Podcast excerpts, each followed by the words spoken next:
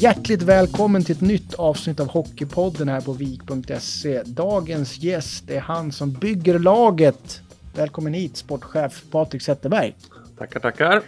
Om man följer dig i sociala medier så du bygger ju inte bara lag, du bygger hus nu också. ja, det kanske ser ut så på bilderna, men jag ska nog vara helt ärlig och säga att jag har anlitat folk som bygger huset, för det, där är jag helt oduglig. Det kanske är tur det då? Ja, det är väldigt tur. Men vilket projekt är roligast då? Bygga lag eller bygga hus? Eh, nej, men det är liksom det, det är såklart att bygga lag är fantastiskt, jobba med människor och så vidare. Sen är det väl klart att, att få förmånen att få med och bygga ett hus från grunden, alltifrån att rita ett hus och sätta det på plats är väl också rätt så roligt. Vad har du störst input då? Ja, ja, ja det är nog att bygga lag tror jag. Okej, okay, det är någon annan som bestämmer över huset. Ja, det kan vara så. Eh, du har ju varit sportchef nu sedan 2017. Du var ju smygstartat lite grann som assisterande sportchef. Men sportchef helt och hållet själv då sedan 2017. Vad är den viktigaste läxan du har lärt dig på vägen skulle du säga under de här åren? Oj, den viktigaste är nog svårt att sätta fingret på, men däremot så tycker jag att jag lär mig saker nästan till varje dag. Det är liksom saker och ting utvecklas och eh, spelet i sig, men jag kan tycka liksom att det jag känner och som jag tycker vi, vi, är ganska bra på liksom som förening, att vi är ändå hyfsat raka och ärliga liksom när, vi, när vi bygger lag och när vi kanske ska gå skilda vägar med spelare. Det, det är någon gång det har eh, blivit lite sämre och det, det mår jag liksom lite dåligt av fortfarande. Men generellt sett så tycker jag att vi har vi är ganska tydliga med vad vi vill och vad vi kräver av folk och varför spelare ska komma hit och varför spelare kanske inte blir kvar. Så att, eh, sen kan man ha olika åsikter om saker och ting men just den här rakheten och tydligheten det tycker jag är viktigt. Du säger att du mår dåligt, du behöver inte säga vilken spelare det rör sig om men varför, varför vart det inget bra den gången? Nej men jag, känner, jag kan nog känna att både med Hassel och Kenny Källström eh, så sätt så kände jag att det vart lite ut på tiden, det vart lite, det vart inget riktigt bra eh, avslutet vart liksom tvärt och det bara fejdade ut någonstans och det gillar jag inte. Det är två fantastiska personer och två bra hockeyspelare som har gjort massor för den här föreningen. Och, eh, så det är väl där jag kan känna att det varit lite, lite som jag inte ville egentligen. Men eh, vi har en dialog idag så det är inga hard feelings mellan oss så. Så det, det var mer bara min personliga känsla. Conny Strömberg, har du några hard feelings med honom? Absolut inte. Conny är en fantastisk profil så att eh, nej, nej, ingenting. Eh, har det blivit lättare och lättare då, rollen som sportchef när man får mer och mer rutin? Eller blir det bara svårare och svårare? Vilket håll går det åt? Uh, nej men det är väl liksom lättare vet jag inte. Lättare är väl den anledningen att man kanske har liksom, jag, jag skapas åt lite vad, vad är Västerås IK idag liksom och vad, vad har vi för resurser? Hur, hur ser vi på det? Så att, vem jag är och hur jag tänker kring hur jag bygger lag och tillsammans med mina tränare såklart. Men uh, det är väl liksom att man, eh, det är lättare att jobba mot agenter. De vet vilka vi är, de vet hur vi jobbar, de vet vem jag är och de vet liksom i mina förhandlingar och mina strategier så, så kan vi hoppa över ganska många steg nu. Utan är det någon spelare vi är intresserade av eller vice versa så, så, så kortar vi liksom handlingstiden utan det, det är liksom skarpare läge och, och sådana saker. Det tycker jag väl har underlättat det hela. Sen är det klart att jag menar, vi lever ju med en fantastisk kravbild på oss. Jag menar, det är en hockeystad och det finns extremt mycket åsikter och ett härligt engagemang och, och sånt. Liksom. Så det är ju där är ju såklart att det är, det är tufft ibland när det liksom blåser emot och, och, sånt. Men det är ju samtidigt det som triggar en. Gillar man inte det, är man inte lite, lite dum i huvudet som jag brukar säga, då, då är man ju inte i den här rollen heller. Så att eh, nu med den satsningen som kommer nu tror jag är någonting som vi, vi alla som jobbar inom föreningen på olika delar har liksom efterlängtat. Och, det gensvar vi har fått nu utifrån marknaden med våra partners, supportrar och, och så vidare, den är ju helt fantastisk. Så att, eh, nu är det ett jäkla go. Du var inne på agenter där. Be behöver du ha någon form av spamfilter på de här agenterna som bara bombar dig med, med, med, spelare du inte alls är intresserad av? Eller har du så pass bra koll på agenter att du vet att ja, de här tre, fyra, det är de jag behöver prata med. Resten är bara bullshit. Nej, men det tycker jag inte. Man ska nog liksom inte bara slå, slå ifrån sig någon.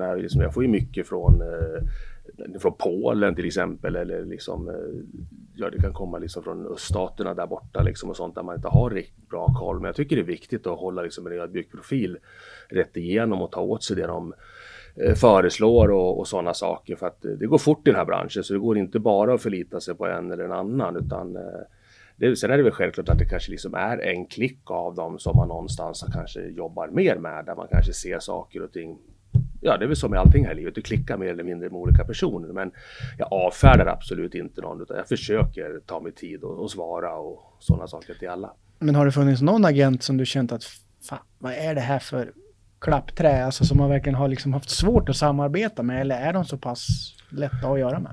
Nej, jag, faktiskt inte. Eh, det tycker jag inte, utan jag menar det är en liten ankdamm vi lever i hockeyvärlden och jag tycker de flesta av dem kan föra sig. Jag har full respekt för om man liksom inte ser på en spelare på samma sätt som de gör. Liksom. För det är ju oftast gamla spelare, tränare som är agenter. Ja, men så är det ju. Det, det, det, är mycket sånt och det finns många. Jag förstår inte hur att det finns plats för så många om jag ska vara helt ärlig. Det, det låter lite konstigt, men eh, nej, utan jag tycker att de det, det, är ett spel och det är viktigt att ha en bra relation med både om det, det är agenter, det är scouter och där har väl jag kanske liksom en, i min roll idag, det är ju många av min generation som är både tränare, sportchefer, eh, GMs och scouter runt om i hockeyvärlden. Så att det är de man får dra nytta av idag. Om du ska dela in din roll då, i olika faser under en säsong, ett år kan vi säga. Då. Det är hockey, nya hockeyåret har börjat nu. Hur ser, det, hur ser det ut just nu då? Vad är du inne för fas just nu på ditt hockeyår? Ja, men just nu så är det ju liksom man säger den sista touchen inför eh, kommande säsong. Nu var jag ju klar om man ser det då kanske till lagbygget här för en vecka sedan. Men eh, sen tappar vi ju Moldén och då blir det lite grann nu att vi ska ersätta honom och det är väl det vi sitter och, och tittar på liksom vad, vad för typ av spelare och karaktärer vi ska ta in där. Men om truppen hade varit klar då? Vad hade det hänt då? Vad, är liksom, vad hade du gått vidare med för arbete då? Ja, men då är det ju mer av de här praktiska sakerna med boenden och, och lite, det är lite resor och det, är lite, det kan vara bilar och det ska vara tjejer som man ska hjälpa med jobb och, och lite sånt. Så att, eh, sen har vi andra uppgifter i, i föreningen. Det... Men när på året börjar du titta på nästa säsong då? För jag antar att nu är lite tidigt att börja titta på det, men, men när börjar du titta även på kommande säsong? Hur långt fram i året är man då? No, jag vet inte. Jag har väl liksom en del i mig är ju redan och tittar på nästa säsong. Alltså så, så är det ju, men det är absolut inget aktivt arbete i det, utan det snurrar nog in här. När säsongen går igång och du kommer in där, säg att vi startar nu förhoppningsvis den 24 september, så kommer du in mot, mot november, då börjar det liksom absolut bli liksom ett skarpt läge att börja sondera och ta emot och vad ska man säga, att, att dialogen med agenterna och så vidare intensifieras. Och... Du vill känna av lite grann också hur pass bra laget är innan du börjar planera för vilka som ska vara kvar och inte då? Ja, men så är det. Dels internt i vårat, vårat lag såklart och sen är det lite externt vad man kan tycka vilka positioner kan vara aktuella att kanske göra justeringar på. Så att, eh, men men blir man splittrad som person då? Eller att liksom, nu är det nu som man följer laget och ska vinna matcher. Så sitter du och funderar på, ah, fan, undrar vad ska vi värva till nästa år? Ja, nej, men så är det ju inte. Man har ju fullt fokus här och nu. Jag försöker stötta mina tränare och, och spelarna så, så, mycket det bara går under säsongen. Liksom det, det är ju så. Vi, vi vill ju liksom vinna varje match och det är ju här och nu. Så det är klart att min roll som sportchef är att ge de bästa förutsättningarna till mina tränare och mina spelare. Och, Eh, och, och, där liksom så, så, känns det ju väldigt bra idag. Det känns som att vi har liksom bara skapat en bra trupp och bra ledarstab och alla möjligheter att göra en, en bra säsong. Efter att laget gjorde comeback i Hockeyallsvenskan då och gjorde en kanonsäsong. Sen kan man väl säga att det varit två år med eh, nästan samma resultat men lite olika ansikten. Det har varit lite mellansäsongen får man säga. Dels coronan satte ju stopp för ett slutspel som inte blev av och, och förra året så, ja då åkte ni ut i slutspelet i början där. Hur viktigt var det att det kom en, en mer tydlig och liksom utstakad mål mot SHL det här året tror du? Ja, men det tror jag var jätteviktigt. Eh, sen kan man väl, liksom, om man backar banden lite grann, att vi liksom lyckades med någonting som, så jag sagt det förut, helt fantastiskt att vi gick upp direkt mm. ifrån Hockeyettan. Det, det är nog en större bedrift än vad många förstår egentligen. Och, Ja, hur pass pressad var du när du satte ihop det laget? Att det, det, det, det är inte så att du får tre år på dig utan Nej, pressad vet jag inte, utan det var nog jäkligt mycket som var nytt om man skulle liksom ta ett beslut och fundera på många saker där och då. Liksom. Då var det ju skarpt läge. Jag har också sett och tyckt en massa saker under många år och nu var det upp till mig själv, upp till bevis. Och kanske det fanns ingen att gömma sig bakom. Nej, nu var det verkligen att stå i fronten. Och så att, eh, men det gick ju bra tillsammans med en fantastisk lag och fantastisk ledare runt, runt omkring. Så var det ju en Eh, jäkla känsla. Då. Men jag tror att den, när vi väl går upp det första året och vi riktigt inte heller visste liksom, okej, okay, vart står vi någonstans med det lagbygget och eh, tanken och gör en sån fantastisk säsong som vi gjorde då. Det är klart att det sätter ju liksom lite grann en nivå och en kravbild som komma kall. Mm. Alltså grejen är att vi överpresterar ju nog extremt kanske år ett i Hockeyallsvenskan och, och varit det... av med ett hel del tongivande spelare också. Och det var nästan en belastning då för klubben att det går så pass bra redan år ett. Det var svårt att toppa det. Eh, belastningen vet jag inte, men klart att vi vill ju vara så bra och det var ju fantastiskt. Men jag tror att där någonstans satt vi en ribba eh, och det är ju där uppe vi vill vara såklart. Men att jag tror att förutsättningarna kanske där och då de sista åren kanske liksom inte har varit att vara där uppe utan kanske vara några hack ner. Så... Ni var före er tid. Ja, ja precis. Vi låg före i våran tid. Men, men nu tycker jag att det som har skett, även om de här två säsongerna har varit okej, okay, mellansäsonger om du kallar det för det då, men det finns ju olika anledningar till det, så tror jag ändå liksom att det har gett hela föreningen extremt mycket. Ja, men man, mellansäsong är det man tänker på att laget var inte dåligt och det var inte bäst, men liksom, det var bra på lite allt möjligt, men det var liksom aldrig den här riktiga piken infann sig. Nej, men lite, det, jag håller med dig, jag förstår vad du säger. Nu, nu, förra året så fick vi bryta av allting när vi väl kände att nu har vi hela truppen här, vi börjar första matchen där fantastiskt bra också. Så att, eh, och eh, den här säsongen är en covid-säsong så det är ju svårt att säga okay, hur mycket ska man, vikt ska man lägga vid det. Men jag tror att det vi var inne på tidigare, däremot i min roll så har jag lärt mig mycket, mycket mer de här två senaste åren än vad jag gjorde kanske vårt första år i Hockeyallsvenskan när allting mer tuffade på. Det bara rullar på? Ja, men lite grann så. Vi var fantastiska i både boxplay, powerplay och spelet generellt helt enkelt. Så att, eh, där har det gett mig och jag tror föreningen så har vi liksom byggt en stabilitet och vi har ju lärt oss saker ja, internt hela resan, vilket gör att vi, vi är redo liksom att någonstans nu eh, vara mer uttalade SHL 24.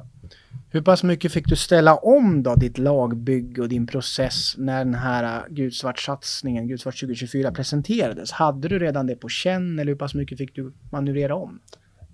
Ja, men det är klart att jag hade den på känn. Jag har ju såklart varit delaktig i den, äh, den planeringen och dialogen kring det här. Så att eh, det kommer inte som en helt chockerande nyhet att vi ska göra den här satsningen. Men det blir ändå en kursförändring för du kunde inte räkna med för den här satsningen. Nej, men så är det hela vägen. Men jag hade ganska bra känsla av vad jag, vart jag ska och jag visste ungefär var jag kommer att börja min, min budget med. Liksom. Jag kände ju direkt att jag kommer inte ha sämre budget än jag hade år innan utan då var tanken okej, okay, bygg lite smartare utifrån den och sen kom ju den här mera då officiellt då hade väl jag kanske vetat om den x antal veckor innan det, att, mm. att det kommer bli. Så att det var nog ingen så, utan jag har haft det här med i min planering inför kommande år. Mm. Då, när du bygger ett lag, då, hur, hur, ser du på rollerna till exempel när, när du börjar från ett blankt papper? Sätter du upp, det ska vara en offensiv back, en defensiv back, eller hur börjar du liksom pusslet där? Nej men det är ju klart att du behöver, du, du, du behöver bygga ett, ett pussel och det säger man ju ofta liksom, även om det låter lite tråkigt kanske, men det är ju så. Du behöver ha in olika, både personligheter och då spelartyper om vi pratar offensiva backar, mer defensiva backar och Men, ha, men har du då något slags persongalleri eller rollgalleri som du utgår ifrån att det ska vara den här typen och så försöker du fylla de luckorna därefter? Eller hur går pusslet till? Ja, men lite så. Jag sitter ju framförallt sitter jag inte själv med det här utan jag jobbar ju väldigt tajt med mina tränare kring, kring hur vi bygger laget. Jag har ju ingen anledning att plocka in spelare som inte tränarna vill ha helt enkelt utan och där har vi ju liksom inte alltid helt samsyn på saker och ting, men ofta så har vi en ganska bra feeling hur vi vill bygga det hela. Vilka typer av spelare vi vill ha och så vidare. Sen hjälps vi åt i, i den processen liksom. Så att, um, så till exempel en, en kedja om man ska sätta ihop den. Hur, hur föredrar du? Ska det vara en playmaker, en målskytt och en tvåvägsforward? Eller hur ser du på det? Ja, om det, om det vore så enkelt att bygga det på det sättet. Det är ju inte det. Vi har, så, satt, under de här åren så har vi satt ihop de här femmorna. Vi har byggt ungefär lite så som du säger, att man tror att det här på pappret är ju en kanonkedja. Eller det här backparet borde ju vara grymt. Mm. Men det är sällan saker och ting blir riktigt så. Så att eh, det brukar vara något skifte här och där någonstans där det klickar. Och, och sånt. Men om du jämför då, den skissen du hade inför, ja, du kan generalisera de här tre säsongerna innan då. Hur pass lika är det den skissen du har skrivit upp och det laget som är formerat på slutet av säsongen? Är det liksom helt upp och ner eller är det hyfsat lika? Nja, jag vet inte riktigt. Det händer ju så mycket under en säsong. Det man har lärt sig är att det är sällan samma lag som står på isen i, i slutet av mars som du ställde på isen i början av Men det är, det är inte så att fjärde linen är första linen och alla målskyttarna gnuggar i fjärde linen. Det är inte så. Nej, men så är det ju inte. Utan någonstans tycker jag det väl generellt så har ju, bygger du ett lag och det är väl där vi någonstans kanske i år har känt att vi kanske ska vara lite tydligare just med det också. Att vi, liksom, vi vill ju att alla femmor ska prestera och, och, och offensivt likväl som man ska vara stabila defensivt. Det, det är ju så vi, vi vill ju vara ett, ett hårt kollektiv. Det är jäkligt jobbigt att möta oss oavsett vilka som är på isen. Sen kanske vi är lite tydligare med att de här spelarna kommer att ta hand om lite mera offensiva lägen medan de här kommer att ta hand om lite mera defensiva lägen, försvara ledningar, boxplay och så vidare. Så att liksom att det inte springer liksom för många spelare där nere som sitter och suktar efter fasiken, jag vill ju också spela powerplay. Och så sitter man nästan och hoppas att de inte ska göra mål för att nu vill jag få chansen. Utan har vi en tydlighet i det här från början så tror jag vi liksom har sparat massor med onödigt eh, energitapp. Men vad är balansgången där med tydlighet och konkurrens? För då kan man väl säga att det kanske bara blir två kedjor som har den offensiva rollen och då är konkurrensen kanske inte så stor där och då är det två kedjor som har en kanske mer defensiv roll och då är konkurrensen inte så stor där. Hur ser man på det? Nej, men konkurrens, det tror jag alla förstår att det finns i alla fall. Och, mm. och det är så, tittar du idag hur du bygger ett lag generellt inom ishockeyn, oavsett om det är NHL eller i, i Schweiz, så bygger man ett lag ungefär på samma sätt. Du liksom, det är ju bara bullshit att säga så att ja, men alla har samma chans att slå sig in i, i, i powerplay till exempel. Jag menar, så är det ju inte helt enkelt. Det är, så, det är ju nog mera tittare kanske de högre ligorna högre upp, då gör de ju tvärtom. Är det någon som inte funkar i, som de har tänkt sig i, i powerplay till exempel, ja men då tar man ju bort honom helt och hållet och sen köper man in en ny spelare där. Mm. Så funkar inte vi riktigt, utan vi tycker att vi har massor med spelare som, som absolut kan gå in och ta ta roller om det skulle vara så att någon blir skadad eller någon inte riktigt lever upp till det man är. Så ingen här är ju garanterad någonting utan vi har sagt att andemeningen är att du är här är att du ska vara här. Sen är det upp till dig själv att leverera. Men hade du förespråkat det istället? Att, att du hade haft möjligheten att köpa in en ersättare. Den här gubben funkar inte, du hamnar i Köping nu, här kommer nästa. Hade det varit bättre? Nej, det är en balansgång såklart. Jag tror att det kan bli väldigt rörigt i gruppen om man jobbar på det sättet också. Så att eh, jag har full tilltro. Jag tycker det, det vi har idag så har vi en extremt liksom, bred, eh, om om vi pratar trupp på det sättet. Vi har spelare som kan spela i många former. Jag tycker däremot att vi kanske har gjort laget spetsigare i år med fler spelare som är naturliga spelare i till exempel ett powerplay, boxplay och så vidare. Så att tydligheten är nog lite annorlunda i år. Det är många som har höjt på ögonbrynen och sagt oh, nu går de all in i Västerås och du har fått mycket mer pengar att röra dig med. Men sanningen är väl den att du har inte fått så jättemycket mer pengar utan det har väl varit lite kanske mera annorlunda uppdelning av pengarna måste man säga. Ja, men så är det liksom. Jag har ju fått tilldelat, det är väl ingenting, jag har ju sagt. Jag hade 10 miljoner förra året och jag hade, har fått 12 miljoner i år. Mm. Där såklart så ju ett, jag säger att en, en fjärdedel av det ungefär äts ju upp av att vi går över till 12 månaders kontrakt, lite drygt det kanske. Så att då är det ju kanske en 1,3 miljoner kvar som är liksom nya pengar på det sättet. Då. Precis, för, för ska man tolka utifrån röster så låter det som att du har fått miljarder. Alltså, det, det, ja, det blir nej, så otrolig skillnad. Det är inte det. löjligt någonstans. Nu, nu tycker jag liksom Eh, de här, de här extra pengarna gör jättemycket för oss. Sen är det ju såklart att det handlar ju om att vi ska ha lite, lite flyt och göra ett bra jobb såklart. Att liksom få spelare att komma hit och kanske liksom inte maxa det de är ute efter i, i pengar utan se den här satsningen. Och, och där har ju den slagit lika väl ut hos spelarna. Så vi har ju lyckats få behålla dem vi har velat behålla som hade eh, tyngre kontrakt på bordet på andra ställen. Men liksom valde att i stort sett ligga kvar på det man har haft för att man vill vara med på den här satsningen. Och Tittar vi på några då som vi har Jige till exempel och Gunnarsson då som som eh, liksom eh, har lyckats få in det här för deras sociala del har passat jättebra in samtidigt som vi kommer med den här satsningen och sen har vi haft en liten dialog kring det här något, något år och sen helt plötsligt nu kändes det så här, vad fasiken, det här blir ju helt rätt liksom. Så att det är små pusselbitar men eh, ja. Men känns det inte lite så också som att om marknadssidan, privatsidan går bra så kan du ju också flytta fram den här eh, planen som du har lagt på bordet 2024, den går ju att tidigare lägga om du får ännu mer pengar tidigare. Så är det ju också. Jo, men det finns ju ingenting i det här som säger att, att det är 2024. Vi har sagt att vi ska vara, vi ska spela SHL där 2024. Så att jag spelar jättegärna SHL 2022. Det är ju klart, det är det jag jobbar för och går för idag. Det finns ju inget annat och det är, det är klart att vi, vi är här för att vinna och vi tycker att vi har ett bra lag och vill vara med och utmana mot det här nu redan i år. Så att, eh, nej, men det, sen måste man ha tålamod också. Det är det jag menar i det, att man måste förstå att även om vi tycker att det känns jättebra nu så är det en hel del andra lag som också har fantastiskt bra lag på ett papper och som vill precis samma sak som vi vill. Så att där måste man nog ha med sig att nu har vi satt en treårsplan i det här och att det är den vi måste få jobba efter eh, oavsett vad som händer i år. För tidigare så har man ju känt signalen från dig att du, du vill undvika de här värvapotterna och insamlingarna. Du vill ju hellre ha en bra peng att röra dig med från början. Så att för de som verkligen vill stötta laget så, så är det väl bättre att investera i klubben nu än att komma sen i januari.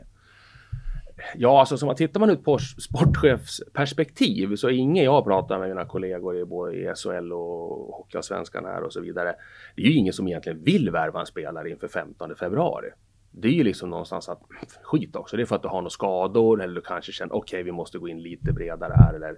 Vi måste hitta kan, på ja, något. Men, vi gör något, vi kryddar med någonting för att. Mm. Så att eh, en, som en sportchef och tränare där nere, vi vill ju inte ha någonting att jobba med egentligen från årsskiftet. Det är ju att det är innan jul så vill man egentligen att det här, det är det här vi vill ha kunna jobba vidare med.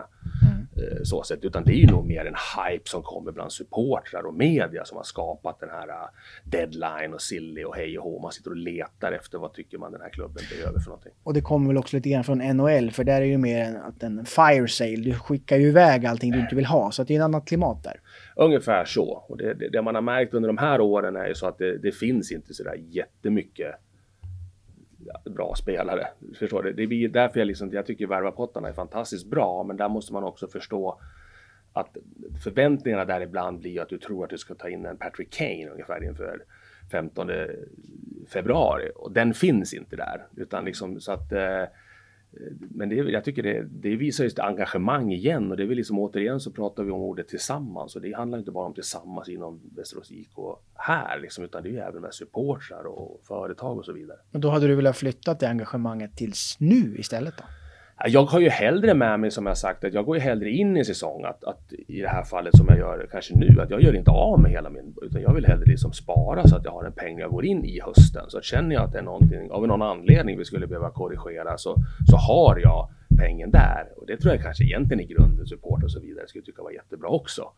Så sätt. Sen kan det ju hända saker under en säsong vilket har gjort här av olika anledningar vilket gör att vi, vi är jättebehov av att få mm. hjälp och där har vi ju ett fantastisk eh, stöttning liksom både bland privatpersoner och, och företag.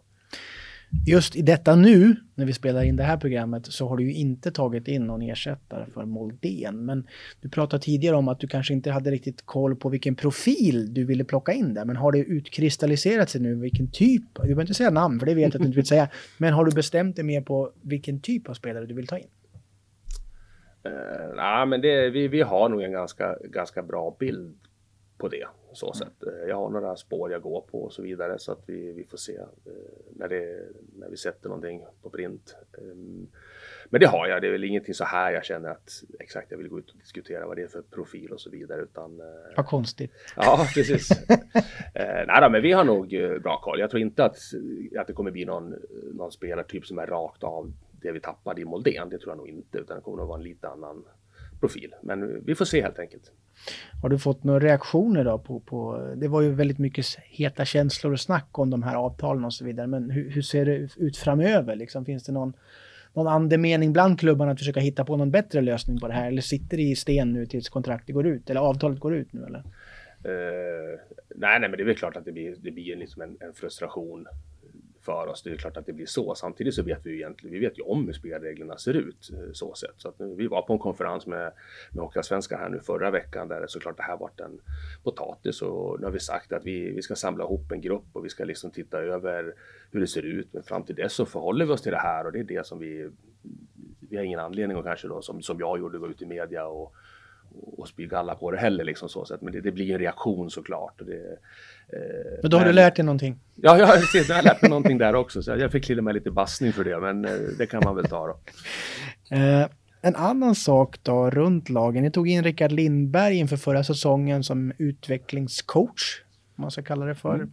Hur, vad har ni fått för respons och effekt av den, den delen? Uh, ja, den, den effekten är nog svår att ta på. Nu var det ett första år för Rickard också att komma från, från som han är van att jobba i golfen med en individ kanske till att jobba med hockeyn och, och hur människorna här funkar. Så att uh, däremot är han extremt uppskattad bland spelarna. Det är, eh, och våra ledare också ska jag säga. Det är en, de tycker att det är jätteskönt att ha ett bollplank och diskutera och ta saker som kanske inte riktigt har direkt med sporten att göra utan mera människan, individen och, och där är han jätteduktig att jobba med dem. Så att, ehm, ja, det ska bli spännande nu att se i år lite grann här med den erfarenheten som, som han har fått och även då de spelarna som har haft honom ett år som, som att ta det här till nästa nivå. Kommer han få ännu mer hett om öronen den här säsongen då med tanke på att kravbilden på laget utifrån och även inifrån kommer bli högre? Kommer det liksom kännas ännu bättre att ha den, det verktyget i laget? Ja, men det tror jag. Det, absolut. Det är såklart att jag menar nu är alla spelare här. Det märker vi bara på sommarträningen nu att det är en helt annat fokus och en helt annan liksom, eh, aura runt, runt laget på något sätt. Att nu, nu vet alla att, liksom, att vi, nu är det på riktigt på något sätt. Och där är det klart att det, det är tufft, det ställs ju krav och press, men det är därför de är här. Alla älskar ju den situationen. Och, men det kommer ju mer och mer, alltså det är många klubbar idag som jobbar med de här, vad kallar det, mental coach eller utvecklingscoach eller vad man nu gör. Men det är som jobbar med bitar som inte har med det man gör på isen att göra utan mer med människan. Och det är klart att där tror jag Rickard kommer att ha en ännu större roll nästa år och, och ha en bättre förståelse idag för hur hockeyspelarna tänker och fungerar och hur starka är de egentligen mentalt kontra en golfare och så, alltså sånt här. Så att jag tror att det har varit ett jäkligt nyttigt år för, för alla parter där. Om vi bortser från att värva spelare då, finns det någonting annat på önskelistan runt laget som du känner att det här skulle kunna göra att vi blir ett bättre lag, mer slagkraftigt, vinstchanserna ökar och så vidare. Finns det någonting annat där? Som du skulle kunna tänka Jag vet inte, man kan ju liksom bygga staber hur mycket som helst. Det är klart att det... Men det behöver inte vara staber, det kan vara flyga till matcher, whatever. Vad, vad tycker du skulle vara utvecklande? Ja, ja. Ja, men jag tycker det vi adderar till i år är att vi kommer jobba mer, mer eh, med spelarna och addera till lite träningar. Mycket mer jobba med, eh, kanske ha två pass om dagen när eller ges där vi kanske mera, kanske bara tar ut en femma och jobbar med med powerplay här. Så kanske vi tar in en, några juniorer som jobbar i boxen liksom för att foka, kunna ta oss tid att göra det här. Likväl att jobba med Eh, det kommer vara så att eh, Fagge i det här fallet kanske tar med sina backar ut och har en eftermiddagsträning där de bara nöter vissa moment i det här likväl som, som Thomas jobbar med forwards och, och, så. Så vi kommer att addera till liksom träningar för att jobba med dels olika spelformer men framförallt att utveckla eh, individen liksom. Så att eh, vi, vi har skruvat det här nu till nästa år en hel del faktiskt på olika saker. Innan du tar semester så ska du få plocka ut eh, ditt All-Star team som du har värvat ihop under dina år här. Och det behöver inte vara spelare som är bäst jämfört med varandra utan det kan vara spelare som du känner att de här gjorde mest impact eller var mest värdefull för, för laget. Jag kan tänka att målvakten är inte så svårt. Om du ska plocka ut en målvakt som du känner var mest betydelsefull. Ja, nej, men där, där, där, där har vi nog kanske rätt klart. Sen är det där jättesvårt. Jag tycker det har varit så många spelare som har gjort så många bra säsonger eller bra saker för föreningen på olika sätt. Liksom. Så, att, eh... så du har svårt att välja mellan till exempel Dalbom, oss och sen Ersson då? Ja, men där är det jag menar någonstans. Jag menar utan Dalbom i den resan så har vi ju inte gått upp. Han, han var ju helt magisk då. Det var ju, han var ju liksom 75 procent av att vi lyckades fixa det där, det var ju han där och då. Så att jag menar, men du kan ju ta ut två målvakter då. Ja, men det, ja, precis. Jag tar ju ut Dahlbom och Ersson i, i, den frågan. Så att, eh... Och backsidan då? Vilka backar tycker du har varit de här som har hjälpt dig mest? Ja, hjälp... Två stycken. Ja, men jag kan ju tycka att eh... ja, Leduc är ju såklart en, kom in väldigt sent och vart en sån här där fick man gå på en liten magkänsla när vi tappade Ingman någonstans in i början av juli. Så, att, så den vart ju väldigt lyckad. Han var ju riktigt bra här och, och sen kan vi, får vi inte glömma Jimmy som har gjort det bra år ut och år in och haft två fantastiska säsonger. Men han plockade ju inte du in. Han var ju redan i klubben så det är nästan fel där. Ja, han eh, tog jag in. Var det du eller Äpplet som signade honom? Ja, det var nog, eh, det var nog vi kan vi säga. Men, ja. men kanske att jag känner Jimmy lite grann. Så att, eh, så jag rankar nog honom som att, han, att jag var delaktig i att han spelar här idag. Men apropå det, en hypotetisk fråga, men Leduc Ingman då? Vem utav dem tycker du är en bättre hockeyspelare? Nu har inte du följt Ingman så pass mycket, men vart Leduc en bättre spelare än vad Ingman någonsin kunnat bli? Det är jättesvårt att se en hypotetisk fråga på något sätt. Eller det är ju två, kanske inte exakt identiska spelartyper heller, men jag tror ju att eh, det vart, det vart inte sämre i alla fall, Nej. så kan jag nog säga. Om vi går på forwardsidan då, tre stycken. Det behöver inte vara center och ringe, utan du får ta ut tre forwards helt enkelt. Som hjälpte oss tillräckligt mycket under de här säsongerna. Ja, framförallt så vi kan ju, vi kan ju inte glömma Freddan. Det är ju liksom en ikon för klubben och allt han har gjort och, och framförallt gjort för för föreningen och mig under de här åren som jag har jobbat nu. Liksom. Så att visst, är, han tar alla roller, han gör alltid ett bra jobb, han är där varje dag. Liksom, och eh, är en ambassadör för klubben liksom i alla lägen och extremt uppskattad i hela ligan. Eh, så att, eh, men då är det ju inte en spelare du har värvat. Nej, jag vet, men, men, men jag måste ju ändå nämna honom. Nämna för att, Honorable eh, mentions. Jag måste tänka, och det är ju inte Dalbom heller, heller om man, om man ska Nej, jag vet. Nej, ja, det blir ju såklart svårt om man ska, vilka man har värvat. Men sen kan jag väl tycka att eh, Kalle Östman mm. tycker jag är en jäkla häftig resa. Och, kommer in hos oss nästan som sista forward. Vi sa så här, men du kommer få börja en fjärde line, du kommer liksom inte ha någon roll i ett powerplay från början. Och sen gick han in och han visade. någon månad, sen var det inget snack om att han skulle spela typ i en, en första line och power, styra ett powerplay. Så att där är det lite kul att se vad som kan hända och det, det är ju lite allsvenskan på något sätt att det, det finns möjligheterna här liksom att göra det. Så att, eh, Östman ändå? Ja. Um, vad har du mer att välja på? Ja, vad satan har vi? satan. Nej, men jag tycker en häftig värvning som faktiskt som gjorde skillnad är, är ju Conny Strömberg. Alltså, mm.